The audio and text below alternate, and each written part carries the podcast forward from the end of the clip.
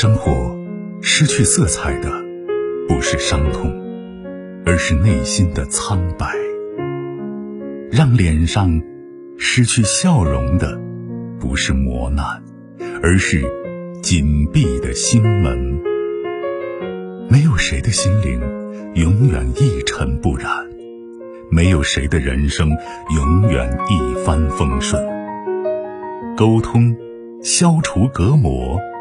交流，敞开心扉；真诚，融化壁垒。金融之声，和您一起寻找幸福的方向。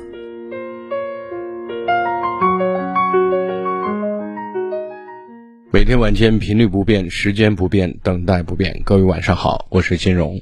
从现在开始，直播间的三部参与热线零二九八五二六八八幺幺、零二九八五三五六六六六和零二九八五三五六零零零，在二十三点之前为各位朋友全线畅通。以下时间有请今天晚间第一位来自于二线的朋友。你好，这位朋友，晚上好。你好，金融老师吗？哎，你好，我金融不客气。哎，金融老师辛苦了。没事儿，您说。好，我想咨询一下子女教育的问题。嗯。好，我先说一下家庭情况。呃，我有一个女儿，呃，十六岁了，呃，九月份都读初三，呃，有一个四岁的儿子，呃，两个小孩主要是爷爷奶奶带，呃，妈妈呃就就是我老婆，呃，过分溺爱女儿，呃，我在结婚十六年期间，大部分时间就在外地工作，周末回到家回到家，啊呃，女儿呃。从读小学一直到呃现在，呃一直不怎么爱学习，呃应付作业了事。在小学阶段，就是呃在学校里把作业做完，回到家都不做作业了。呃到了初中，初中住校嘛，呃周末回到家也是应付作业，做完作业呃都不学习了。呃那个呃呃妈妈就说。呃，对他的这方面都总是希呃希望他学习好，给他报了各种各样的补习班，他也是应付应付了事嘛。啊嗯，到了这初一，呃说什么都不愿意再参加补习班了。呃，学校安排的家庭劳动作业，呃妈妈都不让他做，妈妈说他自己做，实际上妈妈也没时间。那那我让女儿去做呃家务劳动，啊妈妈都说啊不让他做啊。另外，我女儿，呃，不尊重爷爷奶奶，呃，有时候打骂爷爷奶奶，那我就是呃，会训呃女儿嘛。但是妈妈的话觉得无所谓嘛，就是因为这个情况，呃，前年我就跟我老婆讲，我说啊，我女儿这样的情况，呃，不尊重父母，呃，以后会养成白眼狼嘛。我女儿，我老婆都说她。呃，这么快给他提醒戴高帽子，实际上不会这样。其实是说，呃，最近这两年，呃，我女儿呃当了呃我女儿的舅舅舅，还有舅表妹、舅妈，呃，有两次骂我老婆嘛。呃，我想就是请教一下金融老师，有两个问题。第一个，怎样做呃让我女儿呃有呃学习动力和学习目标，爱上学习？呃，第二个问题就是怎样做？让他尊重老人，感恩父母。谢谢金老师。嗯，首先呢，他都十六岁了。啊，对。人家说这种毛病的培养，这种毛病的这种塑造，已经有一点根深蒂固了，知道吗？嗯，对。没有非常重大的事件和非常就是剧烈的阵痛，要让他改过来，几乎不大可能。哦，明白。就是现在等于说你说的，你老婆不当回事儿，那么，那也就是说到今天为止，也就是只是一个开始。随后的岁月当中，他越来越为他前面的错误在买单。嗯，那么孩子会收拾他，会收拾你，对，收拾的没完没了。像他这种，等于说严格意义上讲，呃，不懂感恩，没有教养。然后也没有能力，他在社会上是混不走的。对，他会社会不停的毒打，打的他受不了，他就回到家里折腾你们。嗯，大概发展走势就是这个样子。你说现在我们该怎么做呢？对吧？嗯，我们能做的是，明知道是不对的事情，一定不要再惯着他，不要再纵容他。嗯，他要任性，就让他为他的任性付出代价。比如说，你要不管我，我我就离家出走，我就咋咋咋。你要去你就去，嗯，就是就是被社会毒打成遍体鳞伤的时候，我哪怕回来再帮你疗伤呢，嗯，对吧？我说，某种意义上，你们已经没有能力再教育他了，让残酷的生活和现实去教育他。嗯，到最后，他能成为一个正常的普通人，就已经阿弥陀佛了嗯，啊。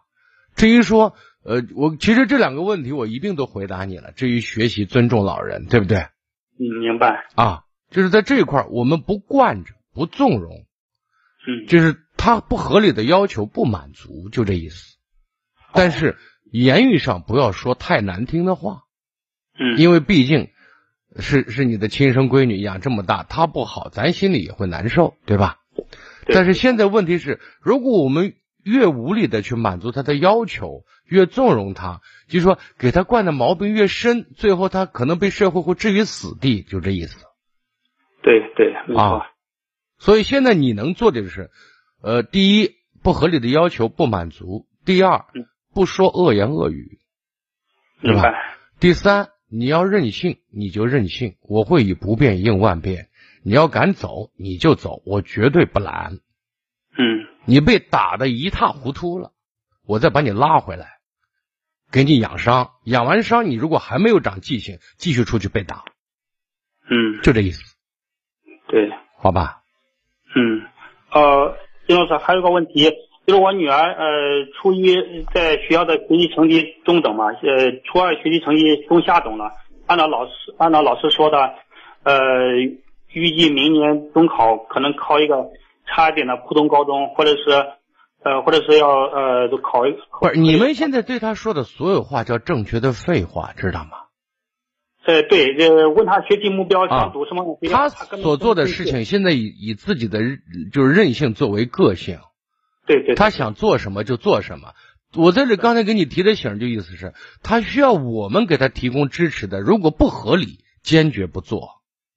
当然，这里面也还有一个非非常重要的前提，你让你老婆一定要知道问题的严重性。如果她还是觉得不疼不够厉害的话，那等于说她给孩子在挖坑，她自己作为垫背的，那垫背的你也跑不掉啊，对没错没错，好吧？对对对对。行，那呃，如果是呃明年中考，他能考成啥是啥，他不是学习的料。不是说孩子本身不是学习这个料，说的难听一点，咱家庭教育把孩子一点一点的废掉了，就这意思。没错没错，呃，那些像如果明年高考，那不明年中考能考一个呃就是呃民办高中要花钱的，呃，我的你有能力就让上嘛。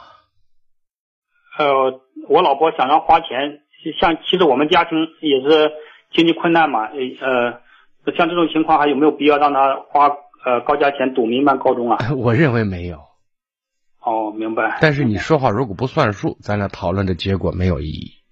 哦，明白明白。好再见，谢谢好，嗯非常感谢。不客气。接下来跟大家说个福利政策，眼睛不舒服的听众注意听，特别提醒眼睛经常发酸发胀，还没有看会儿手机，眼睛就雾的厉害，越看越模糊。甚至总感觉眼里有东西，磨得难受。现在推荐大家尽早用上好视力眼贴。好视力是二十二年的国民护眼大品牌，十几种中草药原液浓缩到每片眼贴里，贴上眼睛特别清爽舒服，就跟清水洗干净了一样，眼睛不酸不胀，看手机也格外清新亮堂。现在好视力二十二周年大庆，好视力过生日，听众拿福利。您只要在金融之声公众号的聊天框发送“好视力”，下单立享金融之声专属优惠，每人都能多体验价值五十九元的经典款眼贴，另外还能额外给您兑换一份蓝莓叶黄素软糖，香甜可口又护眼。记好了，在金融之声公众号发送“好视力”，直接下单，又快又方便。接听下一位，喂，你好，喂，你好，哎，呃，金融老师你好。你好，请讲。啊，我就是有个问题，我想咨询你，就是，我们家儿子今年十七岁嘛，上就九月一号就上高三，哦，高三了，就是高三了。嗯他是学习是还是能学，学习成绩也还差不多，就是习惯不好。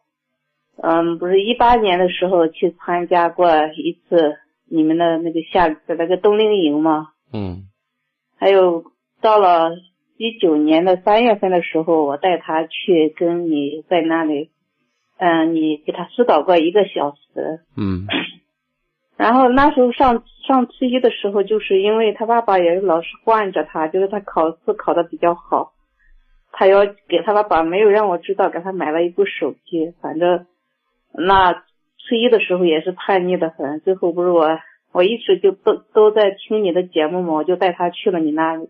嗯回来能好了一好了一段时间，好了一段时间之后，他不是他读书的话，因为我们两个人的教育教育方法不一样嘛，我就为了避免家庭受影影响，我就让他小学四年级的时候就读了一个那个寄宿学校嘛，在我们汉中这边来说还算是好一点的学校，学习成绩还算可以、但但是就是他的习惯，就是玩那手机买了之后，呃，就是一直从学校回来就是玩游戏，到今年就是那时候还是呃给他限制时间，还是能管一点，还是少玩的少。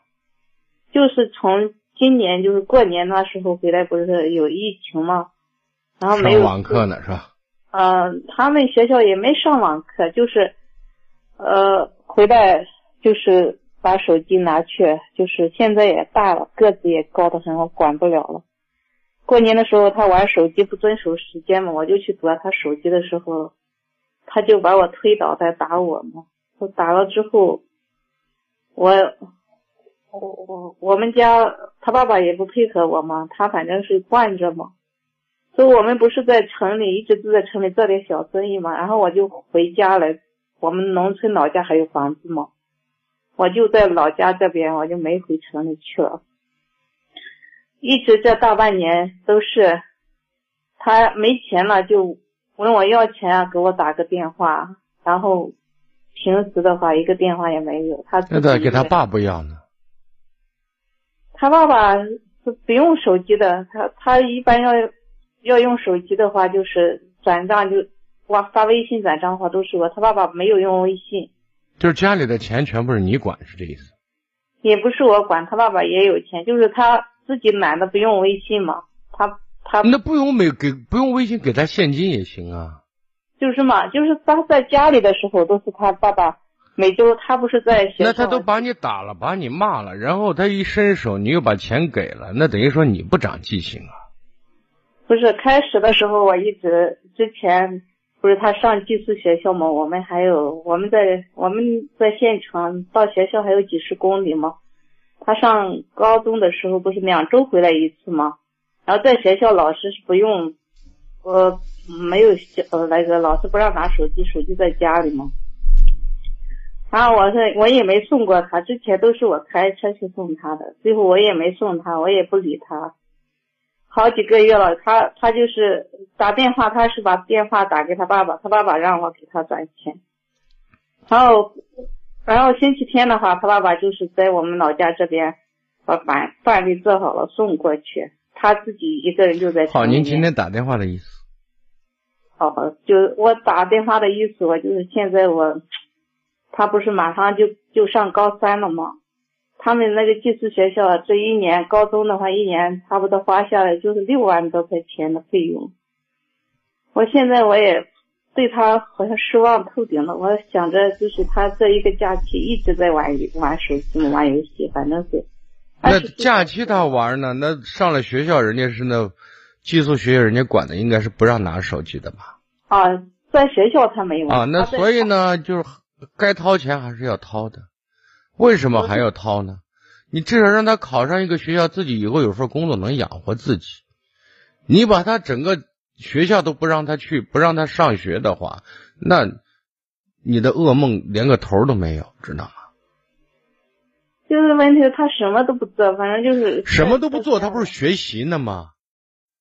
虽然说呃，生活习惯是有问题，是需要改进，但这东西也不是咱今天说明儿就能改，这是一个。但是你不要因此而把整个全盘否定啊！上学总是个正事儿吧？他学得好，这也是个事实，对不对？他学习也就是在年级就是中中上等那个样子。哦，那反正不是垫背呢，不是倒数嘛，总是有希望的嘛。我就是这段时间我很矛盾，我说嗯。我现在想告诉你，不要矛盾。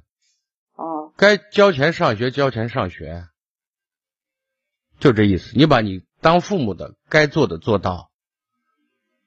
如果关于他就就是生活一些习惯问题，他走向社会的话，那有些东西让你们惯着，他爹惯着，人家生活不会惯他，对不对？但至少他有一个好的平台，这个是最重要的。而且在学校过程当中，就说，呃，你让他有先有能考上一个大学，能能有学上，这是一个。在这个过程当中，我们作为父母的可以给他进行一方面的一些引导，对不对？让他对一些问题的看法更深刻一些，更透彻一些，这是其一。第二个呢，能让他的就是有一种有益的、正确的一个叫欲望吧，叫想法吧，能够把他引到。就是从游戏当中引到现实当中，就是我人之所以要动力很足，就是有一个更大的欲望在吸引着他，知道吗？嗯，这是我们可能要去给他引导灌输的一些思想。但是目前状态下，我们能做的事情就是按部就班，该做啥做啥，别情绪化。就是我，我现在我也基本上没管他，他整天就那就让他爹，你管不了，你早就管不了了，不是说你管的问题，对不对？他爹都管不了了。他现在，他爸爸说话现在也不听了。现在对啊，所以我们现在就是把自己为人父母的责任尽到，好吧？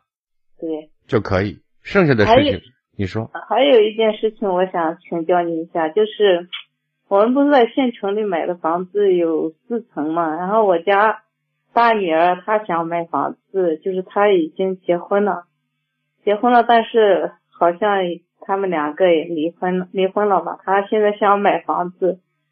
他问我借钱，问我借钱，我现在加上我们这儿子这这样的情况，我也心力交瘁。我就是，我不想，不想再再让他买房子，让他把我们家，我们家不是有四层吗？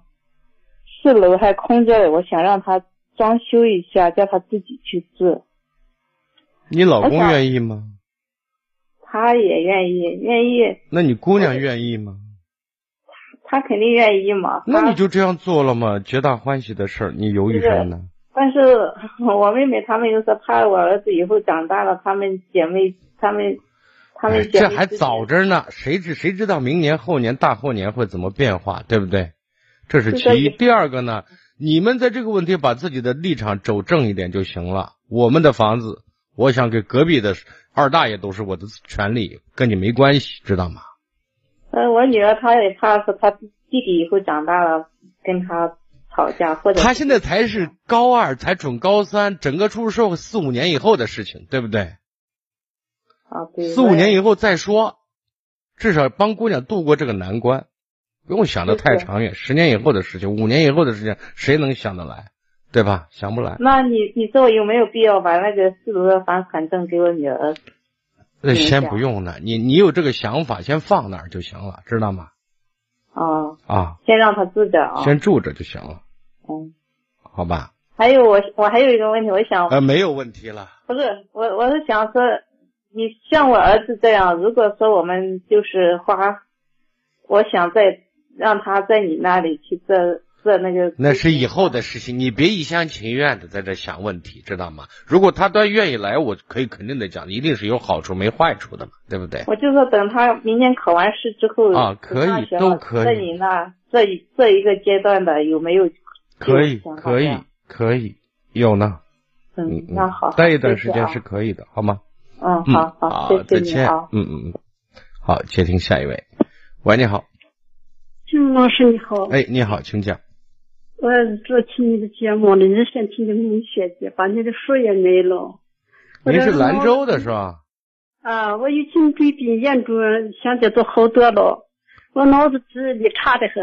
哦，嗯，我前年我给你打个打过电话咨询过问题。嗯我有这么个事情呢，我有三个娃啊。嗯我这家庭就是日下日子开始就是不沟通这个家庭，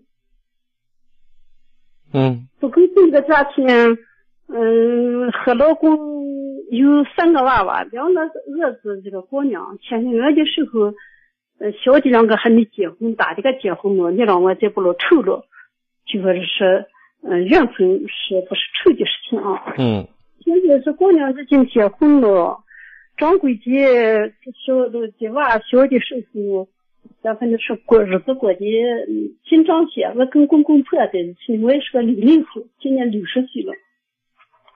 六十岁了，掌柜的呃在娃们小的时候，呃不是身还跑的好的呢，好的呢我就是老不知道又跟他要钱，最后又把钱又赔完了。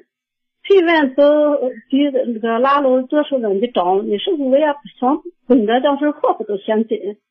后面是他又报了工程，又外迁有了一个女人，跟外迁的这个就是过钱到我家里来，跟外钱这女人生活了十年，我们打了十年的婚姻证。嗯，十年之后他就又回来了，回来时他就到他就到老家里住，呢，我就在县城里住了呢。现在存在的问题就是，我跟我这我的这三个娃面前，我就叫觉得我是小辈，我是不想说当妈的，我这咋不挣不着笔，做啥老纠结没作业。不是，您想干什么？您没主意。有个啥事情了，我老就顾虑着呢，害怕娃们。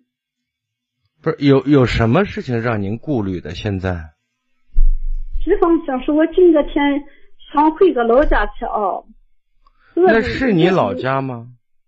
我我在小现在在县城我知道，你老公不是在那儿住着呢吗？啊，老公在。你老公住那，那是你的老家吗？啊，老公的我们没离婚啊。我知道你没有离婚，但是你是这么多年有形式无内容啊，对不对？哎，就是啊，嗯。那不是你老家，你心里一定要，你心里一定有这种认识，知道吗？嗯。那是一个伤心地，一个让你伤心难过的人在那儿待着，那个地方就跟你没有半毛钱关系，尽可能的不要去那边。那时候我不去的时候，有个嗯婆婆呢，姑娘是奶奶给你打的。你好，你基于这种情感，你看你尽你为就是去感谢人家也好，或者说由于感情的方面的一些牵绊，你觉得应该看也好，对吧？嗯。你去看就行了，你顾虑什么？他会打你还是骂你啊？嗯，我说的是，就是回老家是现在，我老公以前跟这个生活了十年，又到老家呢。我现在想告诉您的意思，这事情已经持续了这么多，都是这么多年。您用事实已经证明您有想法，没有办法，知道吗？嗯。您已经六十来岁，您认命吧。您现在要做的是照顾好自己，跟孩子们处好关系，老有所依，这就是您最好的结局，知道吗？嗯。剩下的事情不管了，天要下雨，娘要嫁人，随他去吧，就那意思。你该干什么干什么，就是如果说有婆婆在，你觉得婆婆呃是把孩子养大的，我说句很直白的话，没有你老公，他不是你老公的孩子的话，你婆婆给你养吗？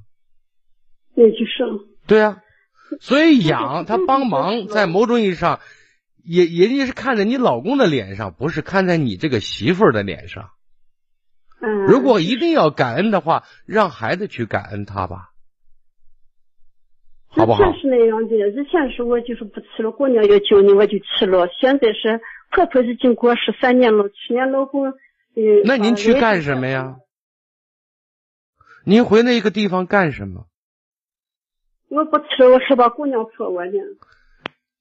你说你们你爸跟别的女人生活了十几年在外面，整天对我从身心进行折磨，我还回那个地方，我是找死去呢，我是。你姑娘难道是个是个不懂道理的人吗？不知道那个地方会给你带来刺激和伤害吗？前年俺老公又把癌症得上了，就跟我在这个楼上就生活，那生活就把我折磨。今天这一阵子吃这个，你那一阵子吃那个，你说那那叫报应。今年正月你过世了，今年啊正月，好不好过世？我现在想嗯告诉您的意思是，有有心了做自己认为想做的事情，没心了就可以不做。我认为在某种意义上，你心里是有安的，因为你没有对不起别人，是别人对不起你，好吗？嗯，就是就行了啊 所以我说给您的主要任务就是两件事情：第一，照顾好您自己；第二，和孩子们搞好关系，为自己的未来做好铺垫，好吗？我就上去请老师给我指点一下，我把我这个三个娃怎么能做这几份事情团结起来。三个娃娃团结起来。我现在想说，都大人了，如果真的他们就是注重姊妹情深的话，这是一个家庭环境的一个培养，一个习惯，就是重感情，然后呢懂感恩。这个东西不是说就是是能就可以起到作用的，这是点滴积累的一种认识，知道吗？嗯，从小就是不沟通这个家啊庭。，所以呢，在这个问题上，您可能有心无力。那作为妈妈来讲，您至少善待三个孩子就行了，在能有能力帮助他们的时候帮他们。但是我现在不建议您在金钱上更多的帮他们，知道吗？因为您现在也是处于一种呃没有能力赚钱，而且还要花钱的一个年龄，好吗？就是就可以了。你老公这边能不管不问，这是最好的一种状态，随他好吗？嗯，但他但他已经走到了，走到这剩我一个了。啊，所以您现在就是我说过要照顾好自己，没事嗯该吃吃，该喝喝，该玩玩，知道吗？嗯，好不好？对，嗯，好嘞，再见。接听下一位。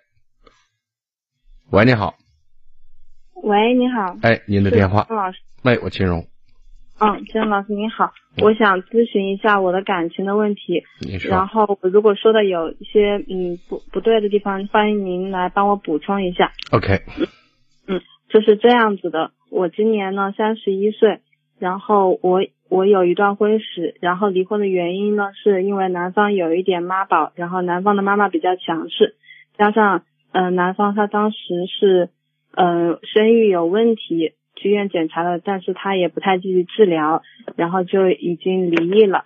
在离异之后呢，然后我又找到了现在的这个男朋友，然后我的嗯嗯，我我的情况大概就是我是一个嗯考上了一个事业编的，然后嗯自己也有房子，然后嗯在嗯省会城市这边就还就就是这样子的。然后我男朋友他就是读读的是一个研究生，然后学习就是二幺幺的一个研究生，然后工作的话大概嗯搞那种芯那种芯片的，嗯，然后家庭就是农村那边的，然后我跟他两个人现在的矛盾就是，一个是嗯，我感觉他有一点点那种凤凰男，就是他比较注重自己的原生家庭，然后嗯，举一个例子吧，就是我们本来谈的还挺好的，然后说父母嗯，他们家爸爸妈妈就说要求我爸妈妈就说定个时间，然后父母双方见个面，把婚事敲定下来。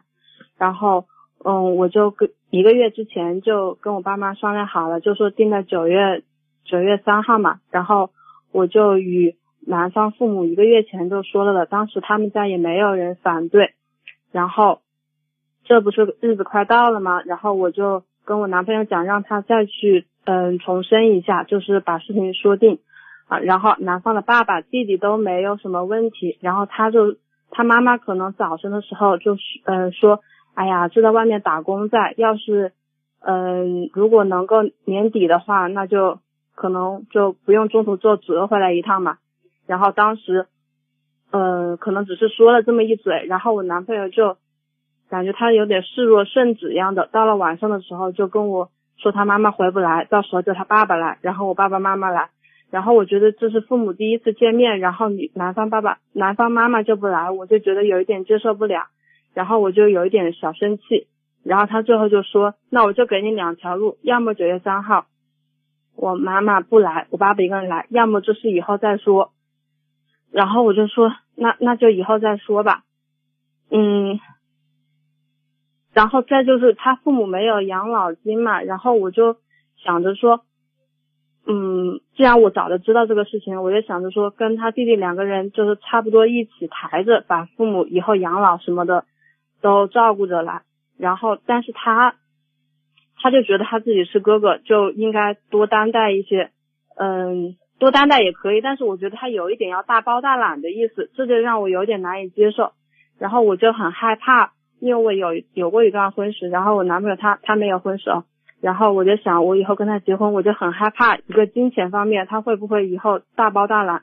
因为我们自己在武汉，我们还没有买婚房，也没有车子。然后，嗯，第二个就是很，嗯，很害怕他以后只站在他父母的角度去思考问题，然后全然不顾我的感受。因为我知道我找的可能有一点凤凰男，就是凤凰男可能都会有那么一点点这样那样子的一些问题，但是。我就是感觉自己处于一个两难境地，所以我想听一听您的意见。嗯，你是一朝被蛇咬，十年怕井绳，是吧？有点紧张，有点害怕，我可以理解。但是从你刚才说的这几件事情上，我觉得倒不是一个很原则性的问题，知道吗？嗯。但是呢，你男朋友的回答，我不知道他是以哪种语气回答的，反正通过你的转述。感觉的语气是不好的，知道不舒服。嗯，两条路，要么年底，要么是我爸来，要么随后再说啊。呃，但是刚才举这几个例子，然后你关于到父母的养老问题啊，我觉得作为一个男人，他有这种意识，是不是真的会这样操作，还是两说呢？不一定，知道吗？嗯嗯。退一万步讲，即便是父母都跟着他，跟着你们过，这有一个跟法，对不对？嗯，是一起住呢，还是分开住呢？还是我们更多的出钱呢？对吧？因为作为父母亲，人家如果身体都还硬朗，都还健在的话，可能常态意义上，人家也不愿意跟儿女在一起居住，这样都不方便，对吧？所以你不要去假设可能也许发生，也许根本不会发生的事情来吓唬自己，知道吗？嗯。还有一点就是你刚才说，你你这个男朋友是做芯片的，以后啊，呃，这个从现实的角度上，至少在近十年、二十年或者十年以内吧，我觉得也是一个就是含金量比较好的、比较高的一个行业，知道吗？嗯，他能够这么自信的或者自我感觉良好的说我要管，我是当大哥的，其实背后就意味着我有赚钱的能力，能理解我的意思吗？嗯，能理解。所以现在我其实更关注的是你们谈了多久？我们谈了嗯一年四个月了。一年四个月时间，你们俩在一起相处的过程当中，关于他对你和你对他来讲，你告诉我有什么样的顾虑或者让自己。担心的事情没有，你们俩之间啊？我们俩之间的话，嗯，其实照日常生活来看的话，我们俩是那种就是一起买来西瓜的话，都是都是每次挑西瓜最不好的一块自己吃，然后把好的那一块留给对方的。然后他缺什么衣服，因为他比较直男一点，然后衣服不讲究，缺什么我都会跟他去买。然后他早上起起早床，我都会跟他把过早准备好。然后他上班比较忙，但是他如果休息的时候，都会到我这来，然后给我做饭吃。我们俩自己相处的，我觉得还行。好，那就是从因为这个，按你的描述，你们同居了是吗？哎，对。啊，那就是跟过日子、跟结婚是一个样子，内容都是有了，对吧？嗯。而这种有像过日子的内容持续了多久了？嗯，这个大概持续了有半年时间吧。好，在这半年时间，截止到今天为止，你们俩之间有没有让你担心的矛盾点，或者说，呃，有有顾虑的地方？除了刚才那些事除外啊，我是指单指你们两个人。比如说，大家在相互的语言交流上有没有障碍，或者能不能相互理解和认同？这是一个。嗯，有时候，有时候我觉得，嗯，他比较直男一点点吧。他什么都占上的话，也许他媳妇不是你啊，这可能需要包容，对吧？是的，是的，我觉得嗯因为理工科男嘛，这是一个普遍的现象啊。嗯，总体来说两个人相处还行，就是思想层次，因为我们两个人都是吃吃东西都是比较健康饮食，然后也是爱运动，就是生活习惯各方面都比哎较默契，是这意思？哎，我觉得是这样子的。嗯嗯，OK，他有对你有对你有没有不满意的，或者说嗯他就是隐晦的表达出来的他对我应该是是有不满的吧？是什么？嗯，让我想一想。比如对你曾经有过婚史这件事，他怎么看？哦，这件事情是这样子的，当时我跟他是在一个相亲群里面认识的，然后，嗯，我见面的就还没见面的时候，当天晚上加了微信，我就跟他把我的情况都说了，就比较坦诚的跟他坦诚是一回事，真正过在一起，他介不介意，这是一个现实表现问题。嗯，您听我讲嘛。当时后来我们见面的时候，他说，嗯，我说你不介意，但是他说他不介意，我说你不介意，你父母会不会介意？他说这个事情我自己做主，我不跟我父母讲。然后到现在他也没有跟他父母讲。然后平常在日常生活中，他内心最深处是怎么想的，我不知道。但是我觉得从日常生活中，他没有一丝介意我这方面的事情。就即便你们闹得不开心的时候，或者说啊在不经意间流露出嫌弃你曾经结过婚这件事情，有没有没有是吗？啊对，好，还有呢？你觉得他对你不满意的有什么？就是嗯这个都算过，好吧？你知道的，嗯你感觉到他有不满意的点是什么？嗯，他可能会比较觉得我，嗯，就是阻止他 孝敬，就是太过于孝敬父母，他可能这方面会有一点不开心吧。啊，那是我站在一个男人的角度上，正常的去理解这一点是你做的不对。嗯，然后再就是觉得，其实我不是很胖，我一一一米六，一百一十四斤，稍微有点偏胖。他可能就是说让我平常多注意身体，不要吃不健康的饮食，让我多动。那这一块你们俩有共鸣的嘛，对吧？我觉得一个女生保持自己身材的这种苗条，或者说呃这种呃性感啊什么的，对吧？我觉得也是应该的啊嗯啊，这这我觉得也没什么过分的。总体上讲，我觉得我希望你珍珍惜这段姻缘，但是在这些点上啊，就说他要给他父母做什么，或者负多大的责任，如果你这个要干涉的话，如果在他能力前提下能够实现的东西，你要干涉的话，我觉得这是你不够聪明的一个做法，知道吗？嗯，是的，因为我的考虑是我们现在嗯都还没有。你们现在没有房子，你找的老公在某种意义上比较能赚钱，在未来的生活当中，知道吗？嗯你知道，如果一年赚将将近五十到一百万呢？你告诉我，你你们在就在武汉买房子是困难吗？呃有点困难。一年收入五十到一百万都是困难没。有没有没有收入五十到一百万，没有那么多。不是你老公现在收入，他现在不是在什么呢？没工作吗？他现在也就二十万出头，然后我就十万。他工作几？年了？因为他读研究生，他工作了一一八年。他现在还在读研呢吗？是吧？不是的，不是的，一八年毕业开始工作的。哦，一八年开始工作的，对吧？对。那他应该这个东西，他有有没有就是就是外快啊，或者年终奖一系列的？因为这个领域我知道，有时候年终奖应该比较高的嘛。就是十四薪，然后一个月扣完税拿到手就一万六的样子。嗯，那上升空间他今年多大了？今年三十三岁。对，就是在这个问题上得空的时候，你不要说你反对，你要说你要为尽为人之子的责任和孝心，我觉得应该给他点赞，对不对？嗯怎么安排父母，怎么安排我们的生活，这是你跟他讨论，你把问题摆出来，让他来解决，知道吗？嗯，金融老师，我想问你一下，嗯，我让他跟他弟弟两个人都。这话轮不到你说，你懂我的意思啊？嗯你不能说，你等于说给人家家里安排事儿呢，你这叫没摆正位置，知道吗？嗯就是我说过，你把问题摆在这，他能解决、能搞定，他会搞定；搞不定，你让他搞，他也不搞啊，懂吗？嗯咱现在买个房子，六七十平方或者一百平方，或者是只有两室一厅，好，你们俩住一间，父母住一间，孩子住哪儿？你让他安排，对不对？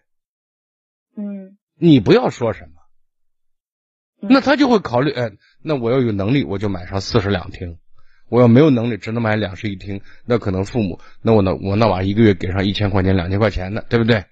让我弟弟嗯管着，或者父母真的需要人管的时候，真的需要人管的时候，说句不好听的话，离死已经不远了。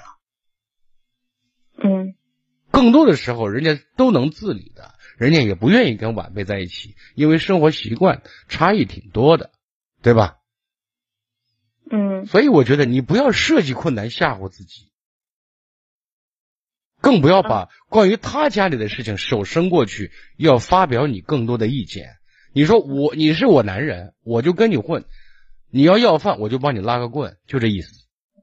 嗯，金老师，我还有一个第二个一个小小的问题，我太多时间，我就快一点说行吗？您看，嗯，你说吧。嗯，就是我小的时候，我父母也离异了，虽然他们后来复婚了，但是将近有十年，我妈妈不在家里。然后当时我就妈妈去外地打工了的时候，我爸爸照顾我。我休息的时候就愿意去我姨妈家，因为当我幼小的时候，我觉得我姨妈是我妈妈的亲姐妹，然后肯定是除开我妈妈以外对我最好。但是我去我姨妈家就被我姨妈嫌弃，她就说她就要我回去，然后她的女儿比我小两个月，她就可能会妒忌我，嗯、头发多一点，长得个高一点，他就说我傻人一把尾，说我站的一大堆，做的一大坨的，就是各种贬低我。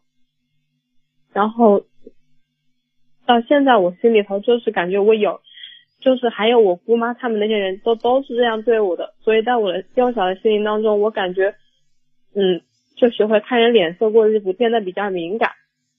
然后一直到现在，我感觉我和同事他们相处的话，我不会和谁起大的争执，但是我和同事同学相处，我就没有那种特别铁的那种关系，嗯，所以我就觉得我自己好像有心理问题，所以会不会涉及到我的感情当中？你会有适当影响。我如果你方便的话，我建议你有机会到你武汉找个心理医生，做一下心理方面的疏导，好不好？好的，好的，好的，啊啊，我觉得会有一定影响，好吗？但是你今天能意识到说出来，我认为意识到其实就是一个改变的开始，好吗？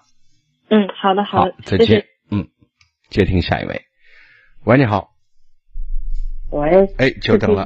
哎，你好，啊，嗯我有个问题想咨询你一下，我您说。的我的孙女儿上学，她不是考的分数不好，考到嗯，好像是大专，报考了个呃民办学校，嗯，我们不想叫上，你们学校是就是收费过高吗？你看到底上不上？不上干什么呀？不上小孩子打工吗？他多大了？他十七了，我觉得还是上吧。那民办学校我们都想的是民办，他还报了个，呃、不管是你不用说名字啊，我现在想说的是，一个是混大的，知道吗？嗯第二个，在那样环境相对安全一些，也给他一个身心，给他就是产生自觉意识的一个过程，知道吗？我们靠十七岁的孩子，如果说你过早把让他放进去打工，可能在这种，人说我经常说，这变得就很狭隘，或者说他所接触的社会很低端，知道吗？因为他是民办学校，收费过高，一年一万多。哦，你们家一年挣八千块钱是吗？啊，你感觉喜欢上好吗？不上好，那我们今天我现在说上好，我认为上利大于弊。我刚才已经说过是利是什么。如果一年一万块钱你都不愿意掏的话，我就无话可说。我生活费就得两万，好，连生活费两万，我觉得对于孩子来讲，大专两三年时间，我们至少让孩子多一些眼界，多长一些见识，多增加一些格局，知道吗？啊，不要一一一一走十七岁走向社会，你告诉我他会找什么样的工作？这是其一。第二，他会接触到什么样的人？你想过没有？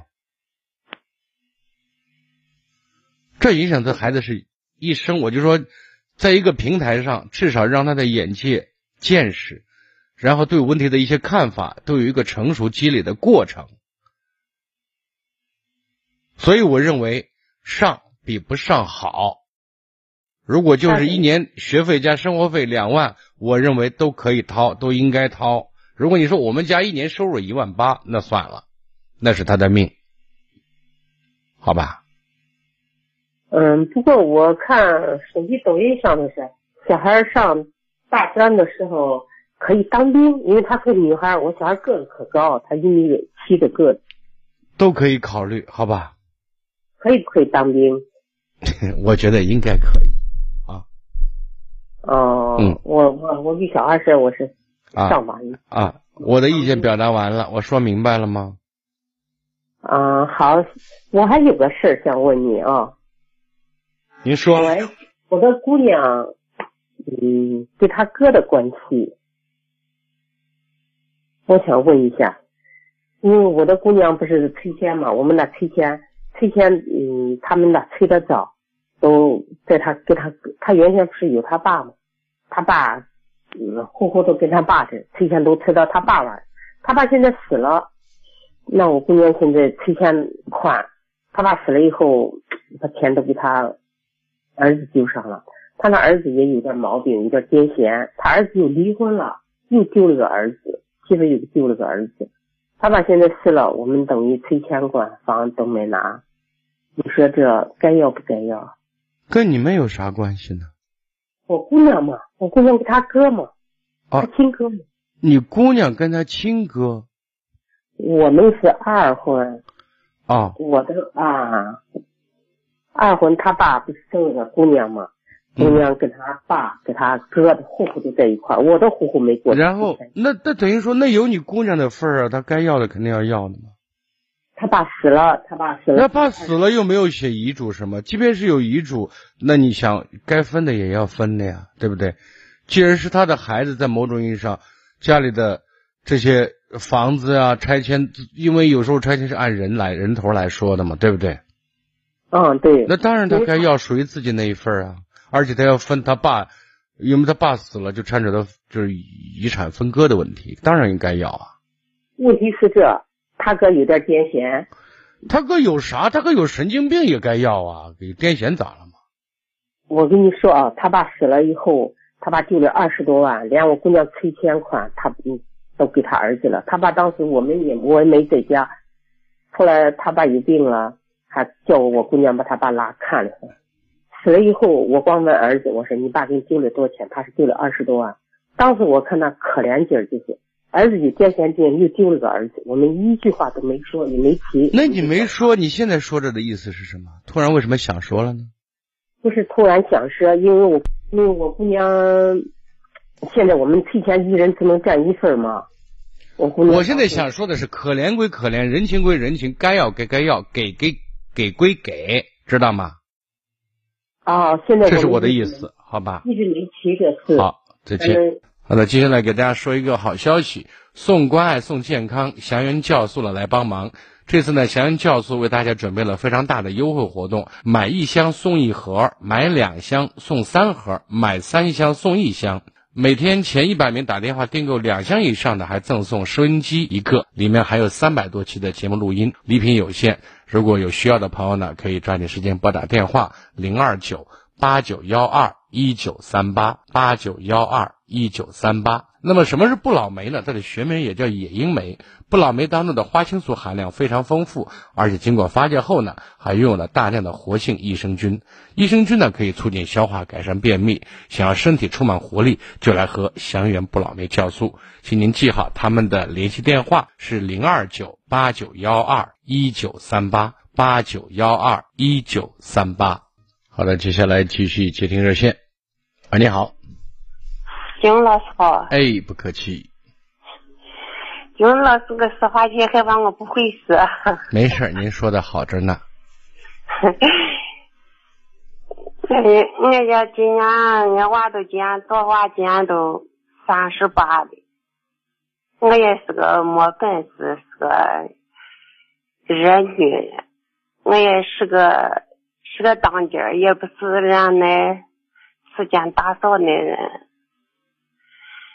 我都也就这样混的，也就也就嫌人小欢，也是也小点离的俺娘大，也离得早，俺哥帮偷着给伢，这就在这混，也也感觉我。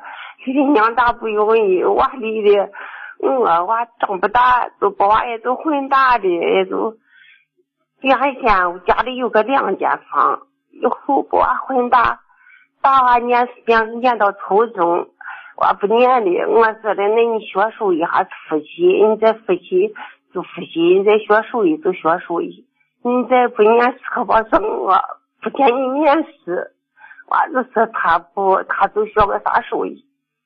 我是学这个修车，中学这娃说他不学的，就可走的跑食堂去的，跑食堂去我都不放心，跟我没事，我就寻寻寻寻到食堂去，寻说那个人就说的不到走，我是一心想叫娃学啥手艺，就跟我咋想他学我样，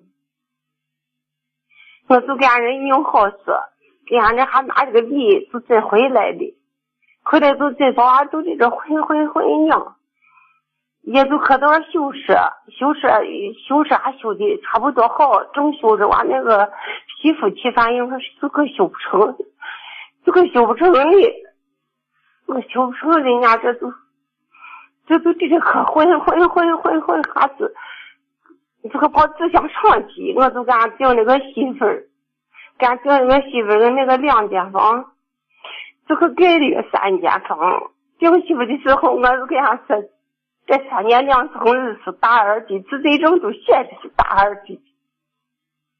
一零年不放开钱，一二年娃子把婚大儿子把婚结的，到一二年小儿子都可谈哈的，我就给俺用出说这三年两层是大二的，小儿子谈下我还是没能的，我还是咱的小儿子。给这儿子媳妇还是在这硬找了一下，这是我媳妇大儿子娶的，娶的大儿子媳妇，就说是还把这三年两村子不给他。我说是以后姐姐都要住三间房子再交回。大儿子媳妇说嘞，谁要是比大儿子强，想人家俩人挣的钱给他交，叫俺俩人挣把钱给他交。我说那我接着长咋能要借上十几万块钱？长他是长以后花，就这样，就这样子大儿子媳妇子说给大儿子要离婚，就把法庭去了。我不给我认为说，法庭我认识，俺俺家当家也去法庭我认识。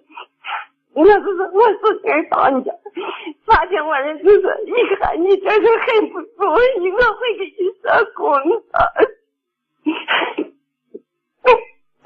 法庭我人就问俺大儿子说是一月挣多钱，我说的，问媳妇说一月挣多钱，媳妇也说的。法庭我人是人家两人一月挣一万块钱。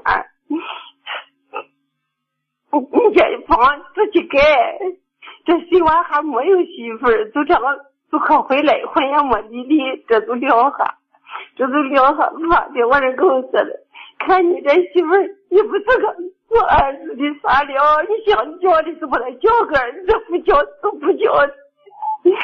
那就回来就三个人给我，哎呀，我有个姐，我妹没有个亲人给我好的而且。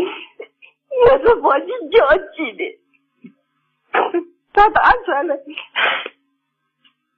他叫我回去，他女子他妈说是是他是早晚回去的，把他气的他都不想做活。俺还一人杀了几年西瓜，俺不吃，硬着他该吃的。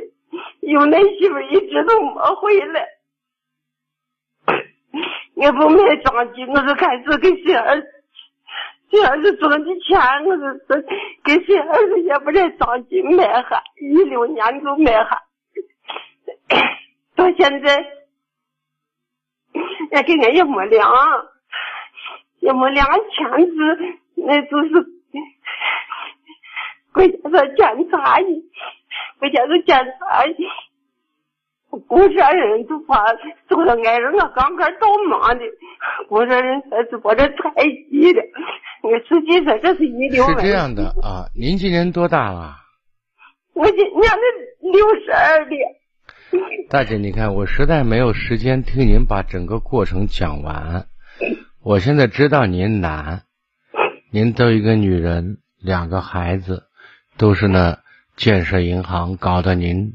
就是焦头烂额的，我觉得您的任务是把孩子养大，您尽到为母之责了，这是第一。第二个呢，娶媳妇的事儿，您能使多少力使多少力，但是尽可能一碗水端平。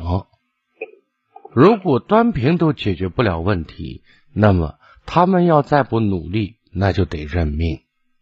您现在说的很多事情啊。超出了您能力范围，您懂我的意思啊？您没有能力解决这个问题，我给您时间，伤心，把自己的委屈、自己的不容易，就是说出来，倾诉出来，没有问题。我刚才为什么一个句、一句话没有插？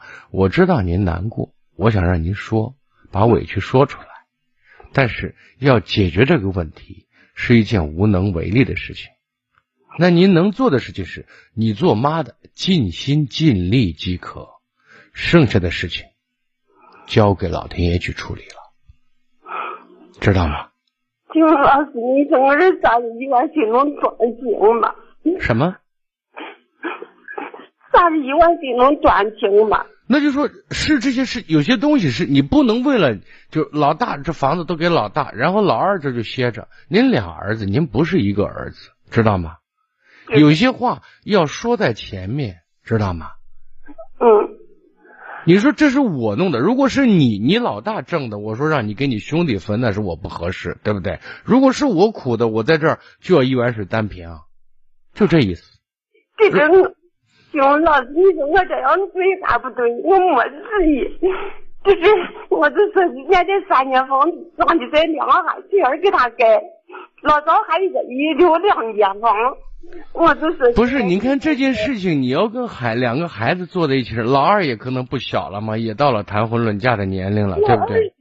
人一老二就是三年两头大不要。不是，你看，我现在想说，一家人商量，把这事儿摆在面前，把遇到的困难摆在面前，然后怎么处理，大家共同商量。你当妈的坐在中间做一个平衡，知道意思啊？如果老二说比较仗义，那仗义，如果你要让着你哥，那是你说的，不是妈说的，对不对？那么作为当哥的话，兄弟仗义，你在有能力的时候帮帮兄弟，那也是兄弟的情分，对不对？嗯。当妈的也是一样的，谁弱谁需要帮忙，我多出点力，这是您要做的，好不好？我都是。你看，我我是我。对不住您，你看我如果都给您时间，对其他人不公平，好不好？对，好啊，您多保重，量力而行，尽力而为就可以了，不要太难为自己啊。谢谢爸。好，再见。接听下一位，喂，你好。哎，你好，金老师。哎，请讲。嗯，我想咨询一个个人问题。嗯。嗯，现在有个问题在困扰我，就是我因因为，嗯，这样子的。就是我现在有个问题，就是我想完成一个事情，但是这个事情的话，需要如果以我的方法来完成的话，需要五年的时间。但是这这个过程就是付出的代价就是不能陪孩子，不能陪家人。但是如果不付出这些的话，就是我需要十年时间来完成。就是我现在很矛盾。我该选择怎样一条路来完成这个事情。其实我们做所有的事情是为目的服务的，对不对？您觉得您的人生目标，或者在你心目当中最重要的事情是什么？嗯，因为我之前经历有一呃一件事情，让我感觉这应该是陪伴家人的陪伴，然后生活工作就是这样。对，但是我现在因为有很多事情，比如说孩子的成长，错过了，他不可以重新来过，不是我回头弥补补不上的。对啊，这个我经常听到这样的声音啊，因为这些这是代价，这种惨痛的代价太多了，知道吗？还有一个，如果家人不能陪伴，那那婚姻的稳定性在可以说一半年无所谓，两三年以后就会受到挑战。你最后就到了一个高度，结果把本丢了，把根已就不见了，废了。你觉得意义何在？这个我明白，但是因为我我曾经这样就是以这个为主做过呃执行过已经一段时间，但是因为孩子慢慢在长大，他需要一些物质的需求、物质的保障，但是我也我也是很我想知道孩子多大？十岁了，十岁了是吧？是的，啊，那你你爱人对这件事的态度呢？他没有态度，他就是那我能这么更能那在这么多年里，我想问，他在这个家庭发挥的作用有没有尽到比较好的为妻和为母之责呢？很好，进的很好，很好啊。如果这就这一个孩子吗？两个还有一个另外一个几岁五岁了，啊？嗯，当然，就是我们首要解决的是生存问题，对吧？是如果生存问题解决的话，接下来就是品质问题。但是这个品质问题，如果说要以牺牲亲情，要以牺牲陪伴孩子的成长为代价，我觉得有些东西可能不要那么唯利是图，慢慢来。如果你说那老大他需要一个好的一个一个环境，我不知道你现在的环境有多差。嗯，不能说很差，就是一般般，不好。我不能提供我想给他的，你想提供给他什么？至至少一个，他们一人一个房子，一人一个床，还有你的意思你要去国外打工是这意思？不是，就是还是在本市，只不过就是打两份工，就是晚上很晚而已，再没有别的，啊、我还以为你要出国呢。没有，也没有那能力。啊，那你就干嘛，对不对？只要你把家在某种意义上，哪怕你这个影子存在，知道吗？就是哪怕你是个摆设，老婆孩子是稳的，你懂我的意思啊？嗯，那你就干吧。但是你还要注意身体，对吧？要吃得消，对吧？你别把啥的钱都挣了，然后自己凉凉了。啊也不会，只不过就是就是一直很纠结他这个陪伴跟这个，因为啊，这个陪伴，我现在想告诉你，我经常说一个词叫有品质的陪伴，知道吗？这个有品质的陪伴，它不是说你要一天有多长的时间盯着他，只要你的陪伴，比如说小孩子，像你孩子五岁的哈，他妈妈更主要的陪伴，你实在没办法的话，一两三天、一两天能陪孩子，能够全身心的陪孩子半小时、一小时，就算你达标和及格，知道吗？是那样的。